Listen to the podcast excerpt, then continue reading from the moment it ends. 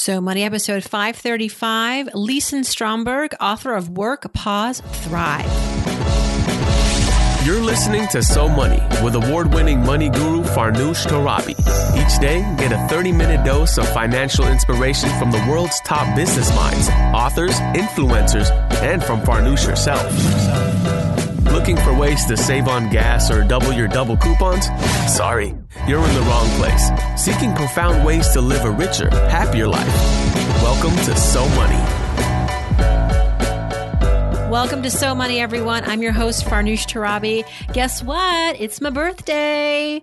Yeah, I'm recording this interview prior to the big day, but I just noticed it's 2:15. Oh my goodness and I'm huge right now. I'm about to give birth any week now. So cross your fingers for me that it's going to go well. Today is my day to celebrate and just wanted to you know, say happy birthday to me. So there it is. And on this day, I'm going to be celebrating myself, but also women all over the world. And our guest today is really a champion for women. A little anecdote. So I'm the worst self employer uh, by some measures. I'm only giving myself some four weeks of maternity leave.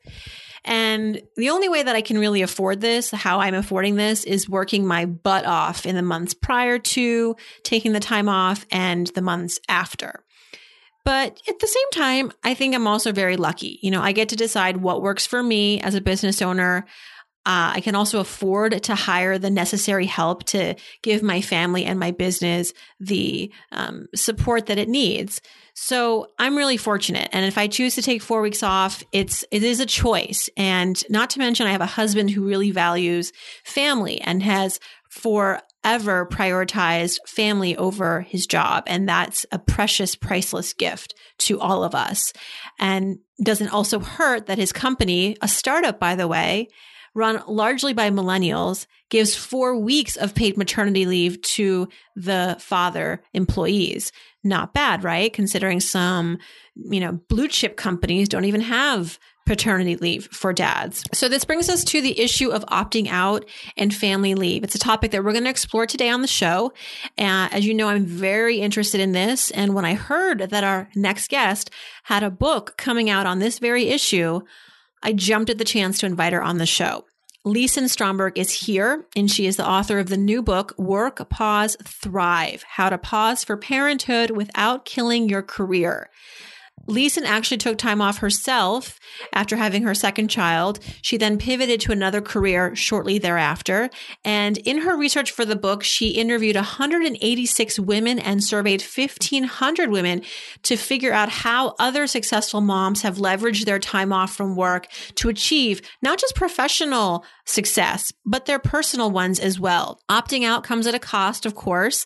And so Lisen breaks down the financial trade offs that families need to consider when making the decision to leave a job temporarily. And we also discussed the good pressure the millennials are placing on workplace norms to give workers more flexibility and family support, like at my husband's company. And the $1.6 million she walked away from essentially to be able to opt out and why she still did it. More about Lisen. She's a CEO and founder of Prism Work, where she and her team work with companies, leaders, and advocates to make sure women and millennials are thriving in the workplace. She's also the COO of the 3% movement, committed to changing the ratio of women in leadership in the ad industry. Here we go. Here's Lisen Stromberg. Lisen Stromberg, welcome to So Money. So refreshing to have a guest on the show, especially now with the new year kicking off, encouraging us to take pause Welcome to the show. it's a pleasure to be here. Thanks for having me, Farnoosh. I feel as though if your book was published, I don't know, maybe 10 years ago or even five years ago, that it would be extremely controversial to say to, especially women, your target audience, hey, it's okay to opt out. Because we've been hearing over the years about the perils of women who leave the workforce only to face an uphill battle when they want to reemerge into their careers. And you're saying that now this is probably a good step and, and you, you want to teach women how to how to basically migrate back into the workforce as seamlessly as possible. Can it, have you noticed that it's easier now than it maybe was in the past? Well, I want to answer all of the questions because you said a lot of things. And I want to make sure I deconstruct them. So let me start with the big picture, which is, in fact, I'm not saying women should pause their careers, um, and and I certainly wouldn't encourage that. What I'm saying is, many many women have and will.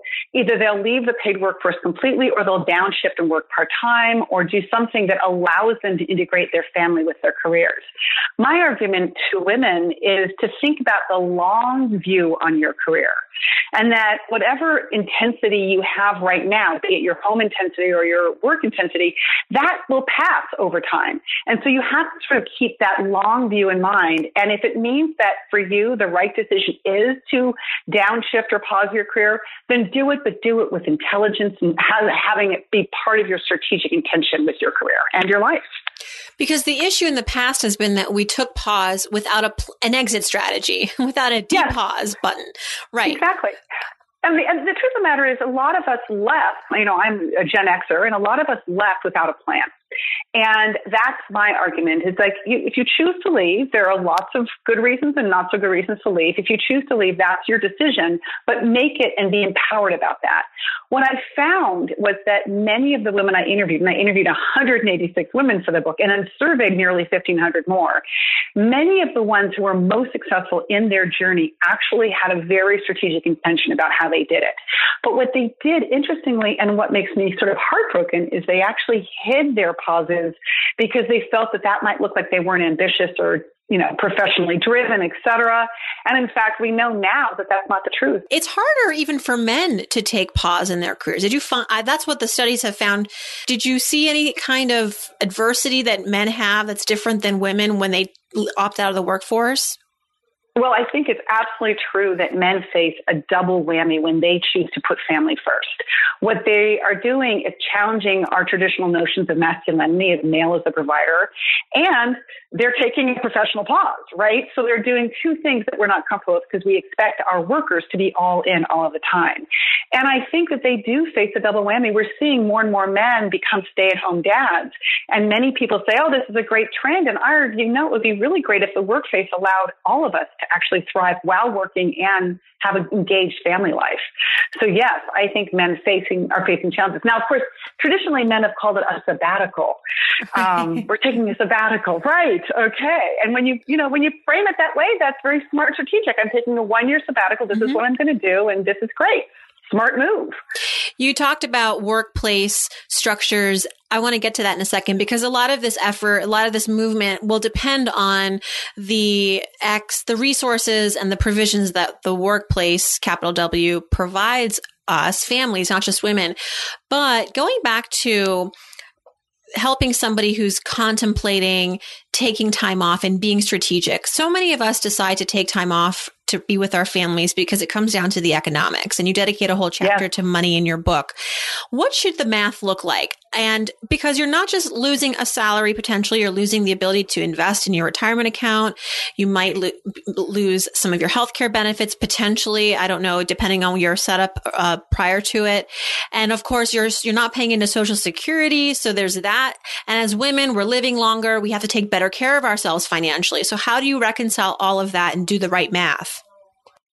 So it's a really important question. And the answer is it's really hard to pause and actually maintain a lifetime income, right? I mean, if you're actually going to take yourself out of the paid workforce, you're going to lose all of the things you suggested. You're going to lose access to your social security, or, you know, inputting to your social security. You're going to lose that daily income that you get. You're going to lose all the things that having an income matters and, and is so important. And so doing this is very important that you're being strategic. But let me pull back and start with a big message, which is so many of the women I spoke to said, well, I'm the one who left my career because my husband was A, making more money than I was. And so I, we figured that my salary against childcare, it was more expensive to have childcare. Well, fine, except for both of you are actually parents of those children. So both of your salaries should be applied against that child care. So that's one thing I ask a lot of women to reconsider. The problem, of course, is with the next, this kind of next generation millennials, many of them have big student loans and then on the top of that, horrible child care expenses. And they're forced to leave because they can't afford to do both. It's a real problem. It is. And there's actually a website, I'll put it on the blog later for listeners where you can go and calculate your potential loss of earnings over time if you leave work for you know six months six years whatever it is it's it's really good to put things in perspective but i i was just saying so, to my so i did for news just yeah. interrupt you i did that mm-hmm. 1.6 million i lost 1.6 wow. million by being a paid workforce for five years Wow. So that's a lot of heck, a lot of money. yeah. And so, you know, I mean, in the, in my lifetime, that's a big, tremendous hit.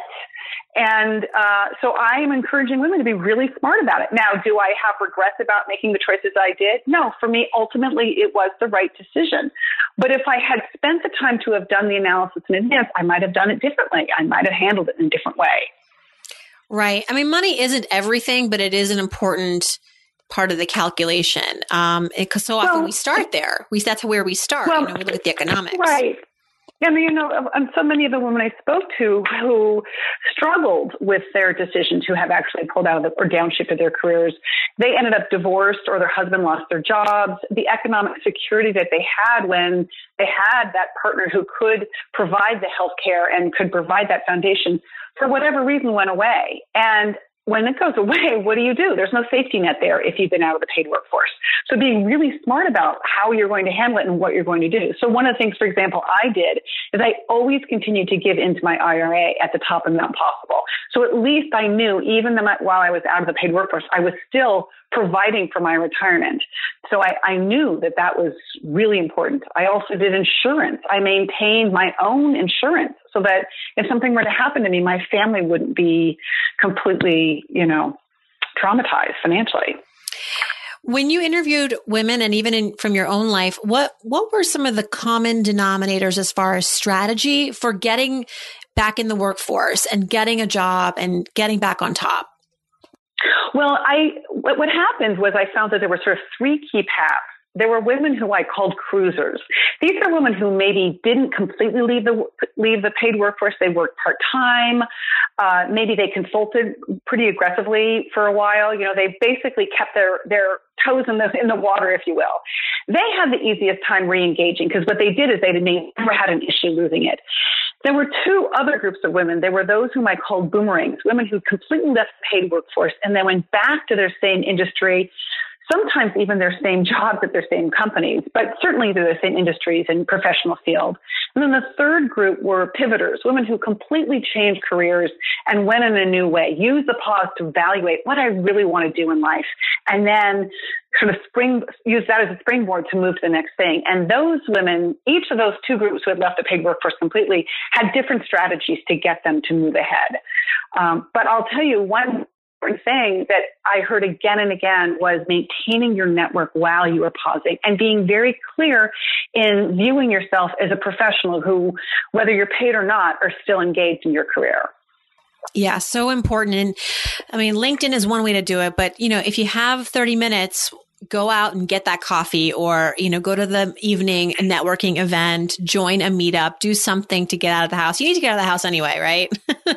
it's yeah, exactly, exactly, exactly. Although I will say, many of the women I spoke to said some of their best business deals happened on the playground because they met oh. a woman who, oh. you know. So those networks aren't necessarily business networks; they can happen in all kinds of venues uh, yes. now. So don't presume that um, just because it's a business meeting or just because it's a play date isn't necessarily a business opportunity. Well, I'll tell you a quick anecdote. I was at a potluck for my son's preschool, and we, it was just the parents. And uh, my last book is was called When She Makes More: Ten Rules for Breadwinning Women.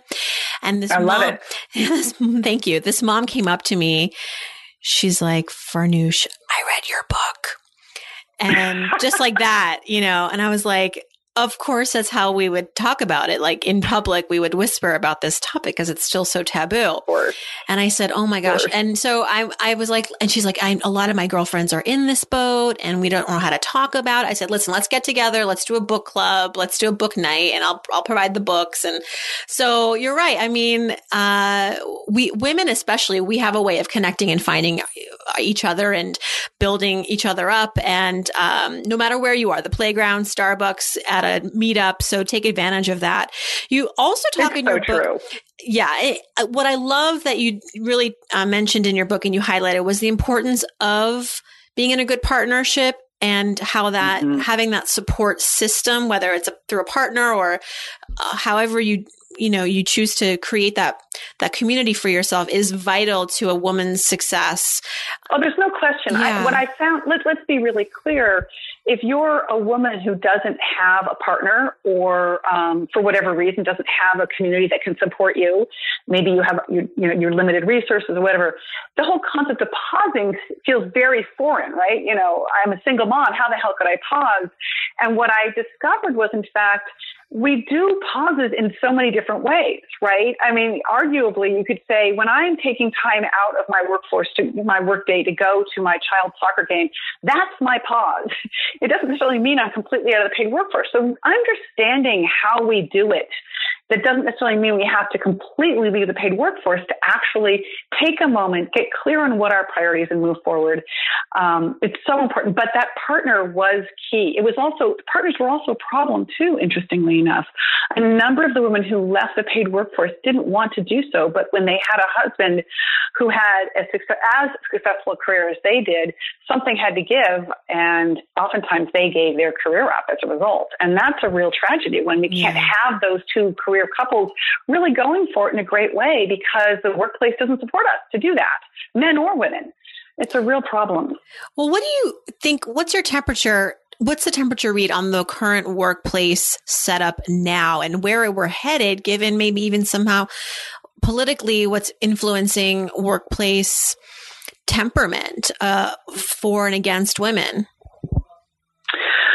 Well, I actually think about it as being for or against those with caregiving responsibilities, whatever that is. So I spoke to a number of women who didn't pause their career for children, but had to care for their parents when they were aging, and that's what forced them to pause their career. And I spoke to a number of men who wanted to pause but couldn't because they were locked into this ideal worker 24 7 workplace expectation and they couldn't do what they wanted to do.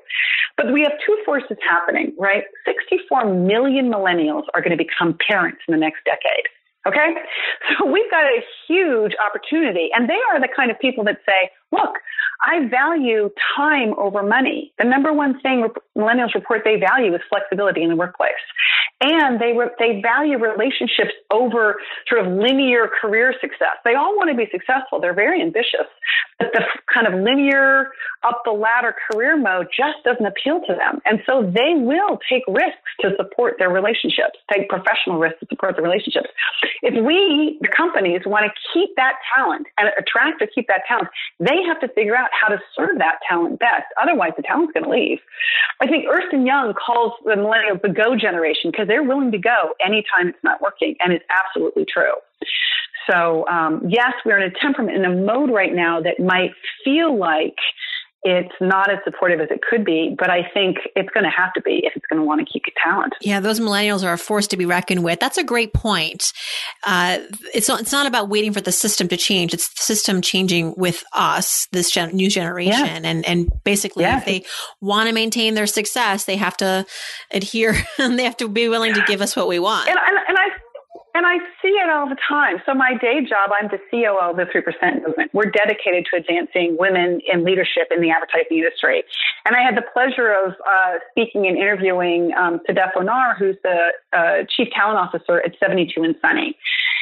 Sedef realized that their entire workforce was in that key childbearing and child rearing years. And so they completely changed their workforce policies around parenting. They've expanded parental leave to six months. They're creating all kinds of coaching support. I mean, they're getting that if they want to keep that talent, they've got to do something. The same is happening here in Silicon Valley. I live here in San Francisco. We're seeing Facebook, you know, uh, Google, Apple, they're changing everything because their average age of their employees are 30. And if they don't want to have a mass drain of talent, they are going to have to figure out how to support working parents. And again, this might feel like a women's issue, but the truth of the matter is it's a parenting issue. Right. And I love what you say in your book that when we support families, everybody wins families, industry, yeah. the country. Um, I'd love to explore your personal journey now a little bit, Lisa, as you pivoted from opting out to be home with your kids. And prior to that, you were a marketing and ad exec to now your career as today, so many dimensions to your career, journalist, um, author, f- founder of Prism Work. Um, so tell us a little bit about how you strategized your own uh, reemergence? Well, I wouldn't do what I did, which is why I wrote the okay. book. and I say that because there was no plan ahead of me. The gig working concept was not uh, clear for me. And so I literally had to trailblaze and innovate my own path. I had to follow my passion, follow my nose, follow my skill set, and get really clear about what was true for me. Now, I believe every single person should do that, but my the truth of it for me, it was much more reactive and proactive. I wrote this book for my 30 year old self. I wanted to know what did I need to know to have a really great career, and I focused it around parenthood. But the truth of the matter is, I think this book could apply to anyone who's trying to figure out how can I navigate the next 40, 50 years of my because I'm going to have so many other priorities besides just working, although I want work to be rewarding and impactful. And how do I do that? So, so that would be my big headline. Don't follow my path, but read my book. Yeah. Um, um, the other thing, the one thing I did do, do, and I and I and I saw so many successful women do this as well, is I always assumed I was I was engaged in my career, my professional life behind. I always I sat on boards, I was actively involved in the community. I took leadership positions in my volunteer jobs. I consulted. Um, I never lost my my sense of myself as a professional, and I think that is really important. And the women who were most successful in downshifting and or pausing completely and then re-engaging, that's how they viewed themselves as professionals who were taking a temporary sabbatical. And that's the way I would view it. You also come across as someone who has very strong values when it comes to your financial identity. I love to hear that you continue to contribute to your IRA. You continue to keep your health insurance. So this begs the question, Lisa, what is your financial philosophy? Or money mantra as a professional woman and as a mom? You know, I think it's sort of like telling my children to brush their teeth every day, you know, or floss, maybe, I guess is another way to look at it. We're hearing that flossing doesn't matter. And my answer back was, well, you know what? Maybe it does. We don't really know. So why don't you be attentive to flossing every single day? I think being responsible with your money and being smart around your money and being conscious around your money really matters. Now, I make a lot of choices that might not seem fiscally conservative, but I do them as investments in parts of my life. Like I'll invest in myself, I'll invest in my children. I'm lucky enough to have a partner who's really attentive and cares a lot about being fiscally responsible. Um, and so that matters a lot to me. I'm, I'm lucky in that way. I have that. I don't have someone who's fiscally irresponsible as my partner, which means I'm freed up to do a lot of really great things. So you take, so yeah, you're leveraging the opposition. It's good. Yes, Right, exactly. Because I will, I'm more likely to say, hey, it's really important for us as a family to go on vacation. Let's, and he will say, okay, I get it. Let's figure out how we can financially afford it in 2017 or whatever the year might be. So we're great that way because we really, you know, we want life experiences and we also want to figure out how we can afford these life experiences. And we're willing to make trade offs. You know, we're willing to invest in things that mm-hmm. really matter for us and let go of things that don't. And that's hard. In my book, you'll read that we really invested in our children's education. That mattered to us. It mattered to us so much that we're ultimately going to probably sell the home that we raised our children in because we were going to downsize and then be free in our life in the long term. And that's okay with us. We're really excited about this next phase of our lives it's, as our children are launching and heading to college the the chips fall into place once you figure out what your actual values and goals are. And you can't have a million goals and values. You have to have like, you know, your core um, non-negotiables. And then I think exactly it just becomes a lot easier to steer your financial decisions. And and that's why I always say your goals, your money is meaningless without goals.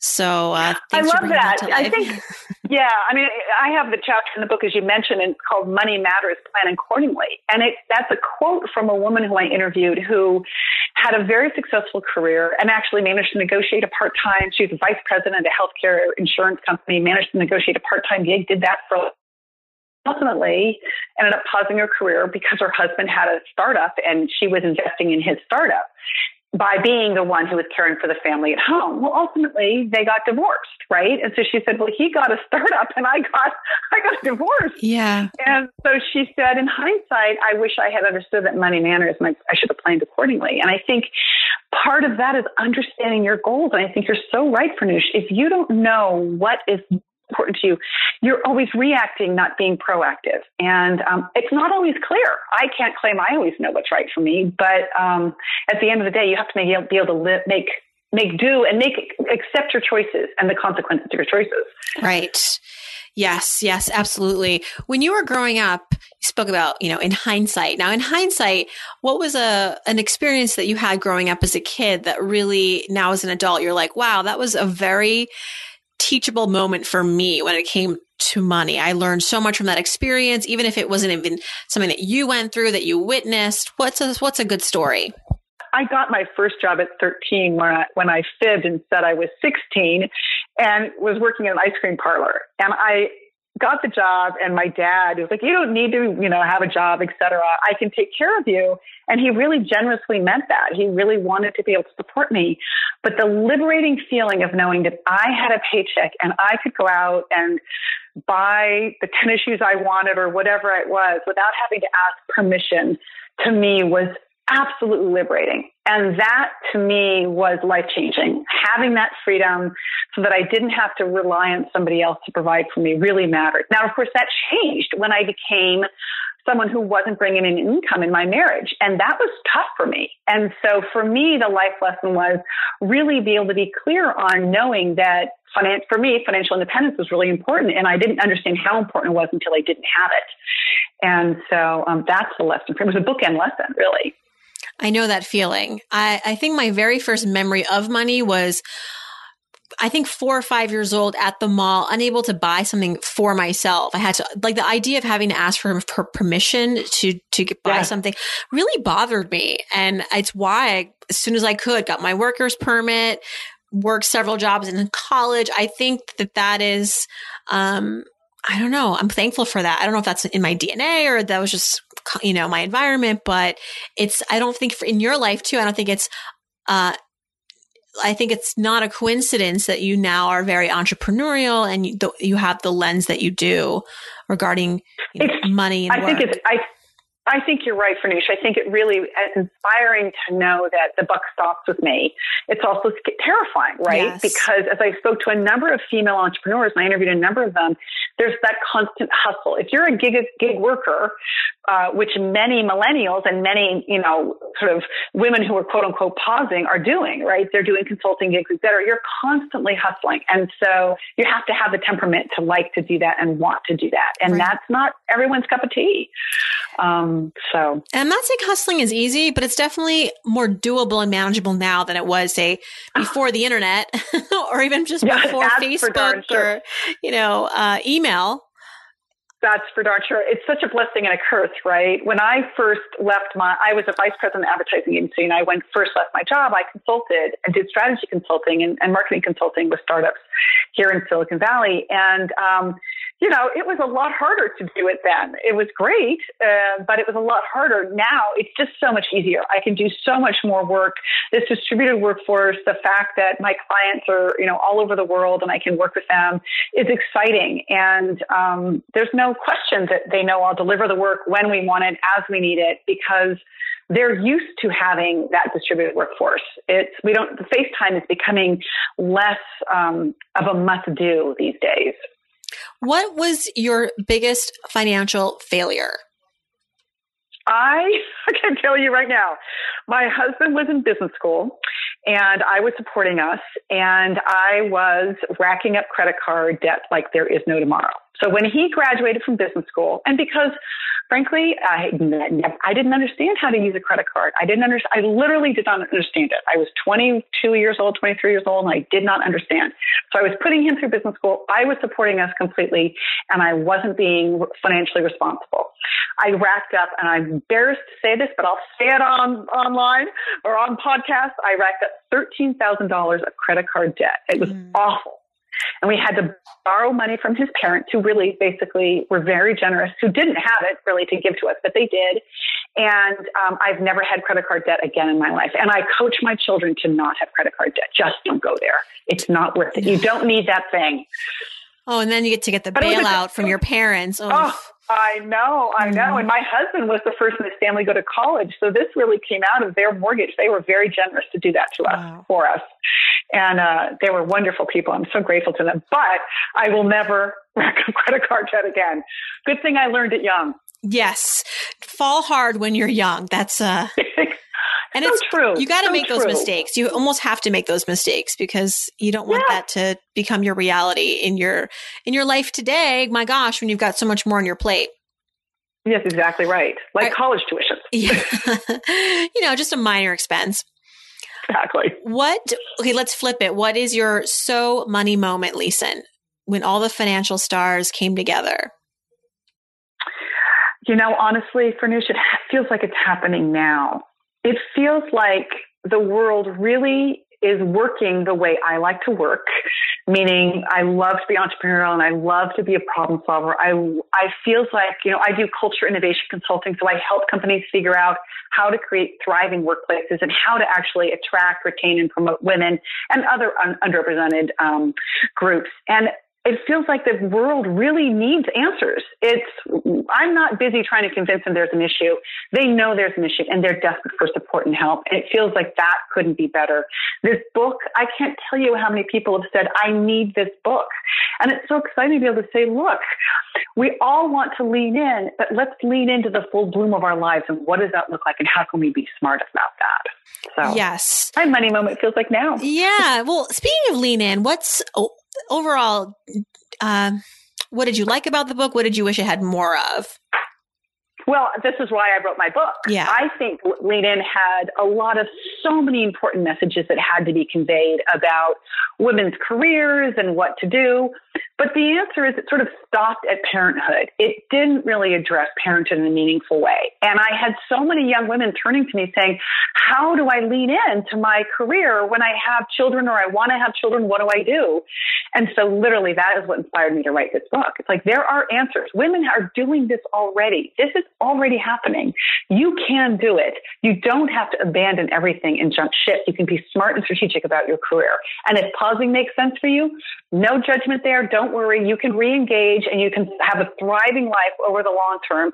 And if it doesn't, be smart about what that means, why it might not make sense to you. What about this theory that in order to be successful at work, you have to kind of adhere to the traditional male oriented rules? You know, this even this concept of leaning in is very male, you know, because that's, that's what men do. So what ladies, let's do what they do. So is what's the how do you what do you make of that? Do you like that? Uh, is it just? I mean, it's part of that is just un, you can't. It's hard to ignore. Well, you're asking a really great question, of course, as always. You're so good with all these good questions. Here's the truth of it. Again, I look to millennials because millennial men and women are saying, I don't want to just lean into my career. I wanted to lean into the full bloom of my life. I want to be able to have a rich family life. I want to be richly engaged with my community and I want to be richly engaged in my career. What does that look like? So they're challenging that ideal worker paradigm that says you have to be all in all the time. We call it male, but I actually think it's less male than it is sort of an ideal worker construct. So look, the answer is that construct where we all, where there's this presumption that we have someone at home taking care of our needs just isn't a reality for the vast majority of us, nor necessarily should it be. Let's figure out how we can actually have this rich life in various ways. And what's going to happen ultimately is the workplace is going to have to catch up because we know millennials just won't put up with it. They're the go generation. So back to your question, how do you do this? And I think the way we do this is when we men and women are more transparent with their truth. What we know, there's all kinds of research that says men leave to go to their kids' soccer games, men leave to do all these things, but they fake it and call it a meeting, or they kind of don't aren't honest that they're actually leaving that job because it's too intense. They don't have enough family time. In fact, a study out of Ernst and Young showed that men more than women were likely to change jobs to have better work-life balance. So we're finding that in fact men are stepping up and saying this is not good enough for me. And so women of course are saying it's not good enough for me either. I don't want it. Well, you So- hit it on the nail right there. I mean, I think this has to be a conversation for men and women to speak up about. And we need just as many advocates from men male advocates as we have female advocates like you saying this is important to everybody. And I think, you know, just like any other equal rights issue, whether it's like gay rights, you know, it's not just a gay rights issue. It's, it's family. It's, it's civil rights. It's human rights. So when we expand it to not just this issue that impacts this one minority group, uh, I think then people really start to, uh, stop and take notice. And by people, I mean industry.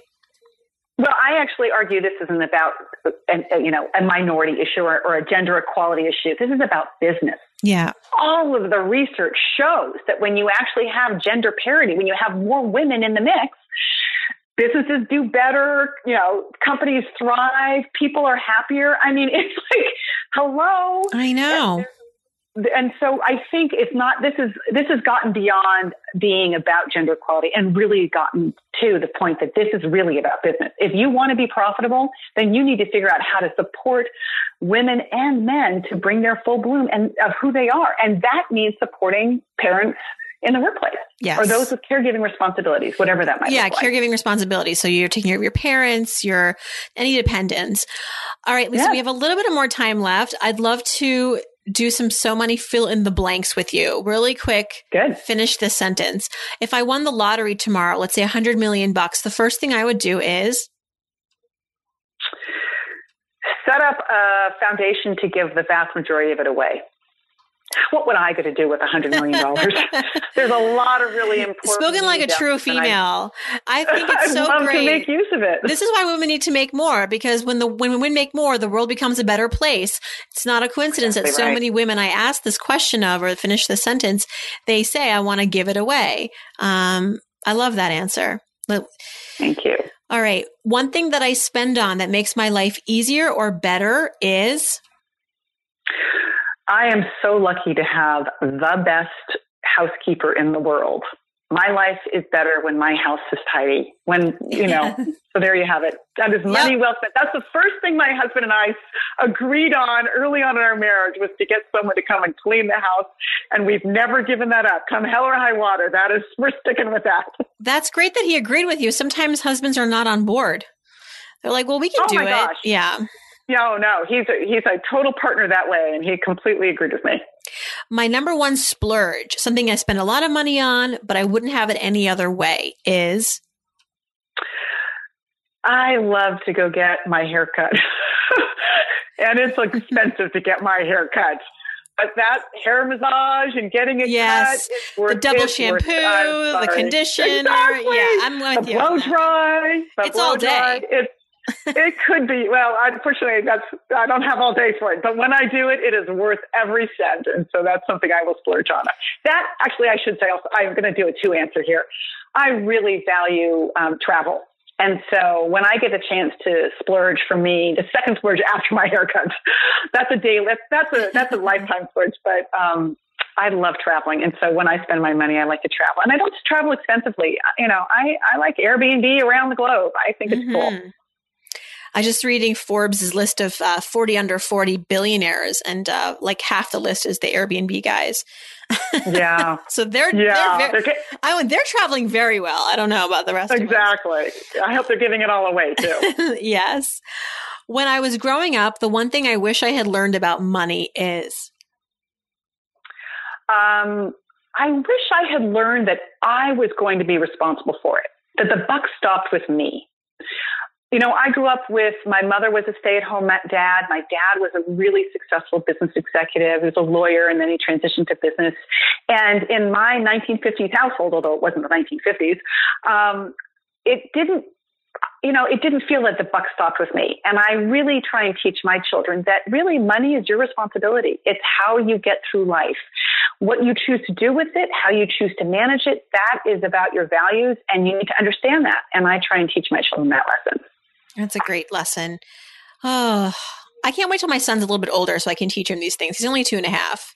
But I have no, you these, got a little bit of time. yeah, in my head, I have all these things I want to tell him and show him. But um, he'll learn it. I'm sure you'll be phenomenal. Yeah, he has no choice. Alrighty, and when I donate, I like to give to blank because Uh, I have I have been on the board of Planned Parenthood. I my first volunteer job when I was 16 was with Planned Parenthood. I am a avowed supporter of Planned Parenthood because of the they are the healthcare supporter of so many women and men. Uh, many people don't realize that only around 3% of their dollars go to funding um, abortions. The vast majority of their money goes to actually supporting under resourced women and men to provide primary health care. And to me, given where we are, even with Obamacare, we desperately need that. And so mm-hmm. that is an organization that I give to very frequently. Awesome. Okay. And last but not least, I'm Lisen Stromberg. I'm so money because. Because I'm helping other women be so money about their lives. You are. Thank you so much for writing Work Pause Thrive. So needed. And I do think, like you said, it's really giving the complete kind of 360, picking up where Lean In finished and so needed for women, for men, for families, for business. It's a great, it's a must read for this year. So thanks for taking the time to stop by and wishing you oh, continued success. Pleasure. Yeah. Thanks for everything. You, and to you as well. That's a wrap. If you'd like to learn more about Lisen, her website is lisenstromberg.com. She's also on Twitter at Lisen Stromberg. All of this is back at SoMoneyPodcast.com. And while you're there, leave me a voicemail or drop me a note for the Friday Ask Farnoosh sessions. I'm not going on maternity leave yet, so catch me while you can. In the meantime, hope your day is so money.